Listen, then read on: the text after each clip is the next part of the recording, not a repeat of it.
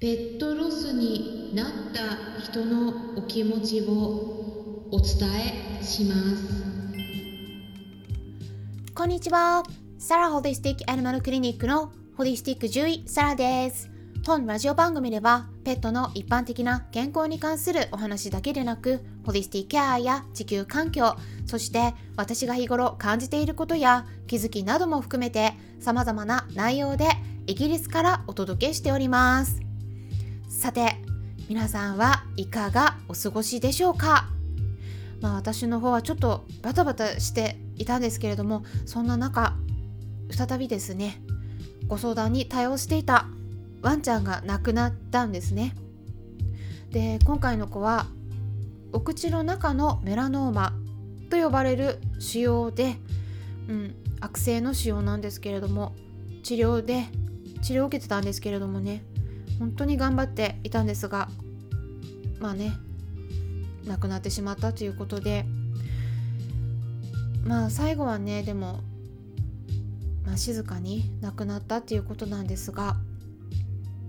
皆さんあのペットロスって経験されたことありますか？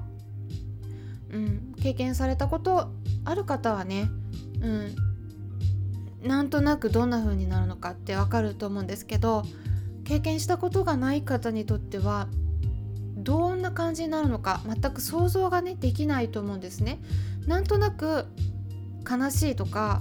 辛い体験だっていうのはね頭では分かってるんですけれども実際にどんな感じになるのかっていうねあのー、そういったいろんなペットたちのストーリーがあります動物たちにもそれぞれの生き様があって亡くなり方も様々なんですね。眠るようにスーッと亡くなる子もいれば発作を起こして苦しんで亡くなる子もいます。でも後悔してほしくないんですね私としては。でそれは相手がペットであっても一緒に暮らしている家族であってもそうなんですけれども同じことが言えると思うんですが私がねやっぱり心がけているのは明日亡くなるかもしれないっていう気持ちで常に接するっていうことですねやっぱりね健康であっても最終的には人間の場合は特に交通事故とかもありますよね。でそれで亡くなった人がねやっぱり身近にいたりするとそういうふうに考えるんですね。でペットはねあの人間ほど交通事故に遭うとかねっていうのは少ないけれども病気がやっぱり分からなかったりするんでまあ、特に心臓病だったりすると突然亡くなることっていうのは決して稀ではないですですから皆さんも元気そうに見えててもいつ亡くなるかわからない。いつ別れが来るかわからない。っていう気持ちで接してあげたらいいんじゃないかなと思うんですね。そしたらきっと後悔が残りづらくなるんじゃないかなと思います。で実際に今回は、えー、私の YouTube チャンネルの中でペットロスに関する動画が2つあるんですけれどもそれぞれ合わせるとね80個から90個くらいのコメントがついていて皆さんからの体験談をいただいてるんですね。でその中からすごく印象的なお話がありましたので一つ読み上げていきたいなと思います。ペットを飼っている方だけでなくて飼っていない方にとっても是非ね最後まで聞いていただいて、うん、命との向き合い方について改めて考えていただけたらなと思います、えー、こんな文章でした。6ヶ月ほど前の動画へのコメントになってしまいますが今本当に辛くて辛くてコメントを書かせてください。ごめんなさい。長くなってしまいそうですがどうか書かせてください。先日10歳の愛猫が急死しこの世を去りました。その日も何も異常はなく普段通りでしたが突然にゃっと言い倒れそのまま病院に駆け込みましたが着く頃には心臓は止まっていたそうでそのまま病院で見とる形になりました。獣医さんの話では詳しい死因はわからないがおそらく心臓系の疾患で突然止まってしまったのではないかとのことです。最近血液検査もしており腎臓が少し弱ってはいましたが健康状態であるということだったのに元気な状態からわずか20分のうちに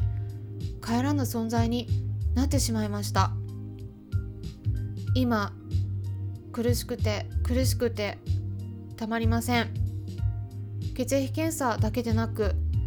もっと詳しい検査をしていたら防げたことだったのではないか。その日も少しの異常は見せていてその変化に気づけなかっただけではないのか。そして今までの日々についてももっと遊んであげられたのではないか。うちの愛猫はとても奥ゆかしくけなげな性格でこちらが嫌がるような自己主張をしないので遊んでもらえるまでじっと待っていたりそばに来てもらえるかどうかこっちを伺って待っているような子でした。だからちょっと手が離せなかったり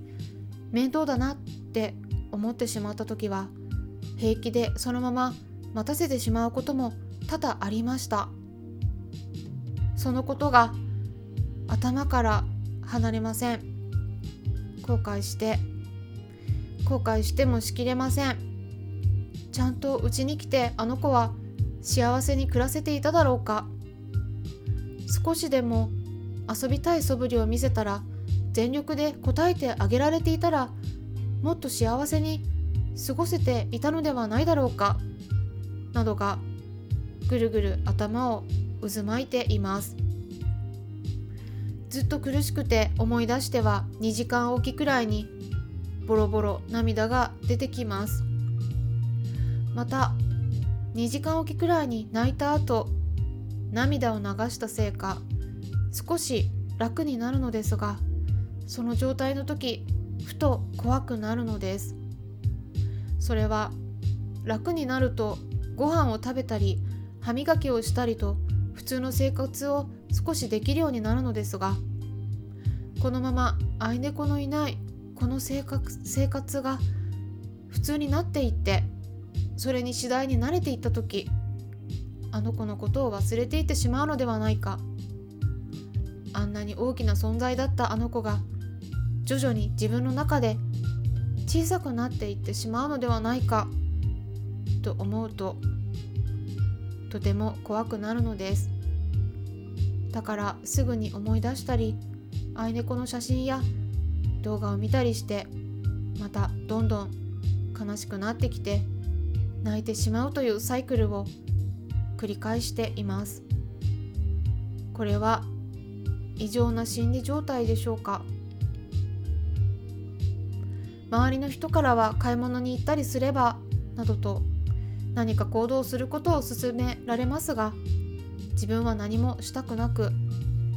苦しいけれど家で愛猫のことをずっと考えていたいしそうしてあげたいとそう思ってしまうのです。自分はどうすればいいのでしょうか。悲しくてよくわからないのです。サラ先生の何かご意見がいただけると助かります。ということだったんですけれどもこれはすごくお気持ちわかります、まあ、突然のことだと特にびっくりしますよね。心が追いつかないのも当然だと思います。で実はね私を獣医師にしてくれた犬のテリーが亡くなったのも心臓発作でした。でその当時私は大学生でテリーが心臓病だっていうことは知ってたんだけれどもそんなに早く亡くなるって思ってなかったんですね。うんまだ先だと思ってたんですね。だから全く予期してなくて。で実家から離れて一人暮らしをしていたので突然のお知らせを聞いた時は本当に驚いて頭が真っ白になってしばらく何もできなかったです。離れていたので亡骸をねすぐに見ることができなかったです。でそうやってペットロスをね経験した時は、まあ、しばらく本当に時間がかかったんですけれどもでもいろんなことを別な作業をしてたりとか他のことに気がいくようになったりとかする中で私もテリーを思い出すことが減ったりして気持ちが薄れていくっていうことに対しての罪悪感みたいな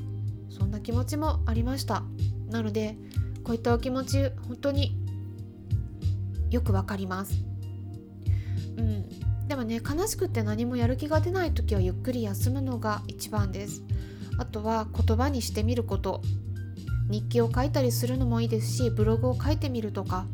あとはこういった音声配信をすることで気持ちを、